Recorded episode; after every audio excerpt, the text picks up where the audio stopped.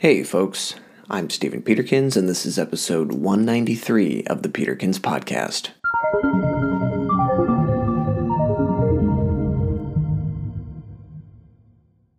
Today, we're going to talk about self coercion. How often do you feel like you get to do what you want to do? I'm willing to bet it's not very frequently we often put ourselves into positions where we are doing the things that we have to do rather than the things that we want to do. Some of this is a necessity because of these societal coercive forces that currently exist, like you have to pay rent and bills so that you don't find yourself out in the street. But in other cases, there are things that we know that we should do, yet we genuinely don't enjoy doing. This act is a form of self coercion. Self coercion is the act of forcing yourself into certain sorts of behaviors and patterns that you don't like doing but feel are necessary. It's similar to having your car brakes on and pressing the gas pedal simultaneously. There's a lot of friction, a lot of smoke, and ultimately, you're going to damage the car.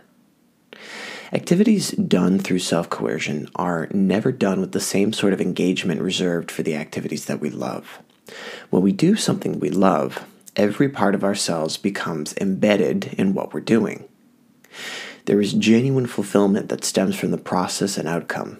In contrast, doing activities we hate involves us fighting ourselves and our intentions. But the reason that we put up with it is because we've coerced ourselves into thinking that you have to do it. There's no other option, so suck it up and just get it over with. And for some one off tasks, this might be the case and might be doable. But if you are coercing yourself to do many things you hate repeatedly, then it's important to realize that you do have a choice in the matter. We can stop forcing ourselves when we take the time to accept what makes us happy. For me personally, I had to learn to accept my introversion.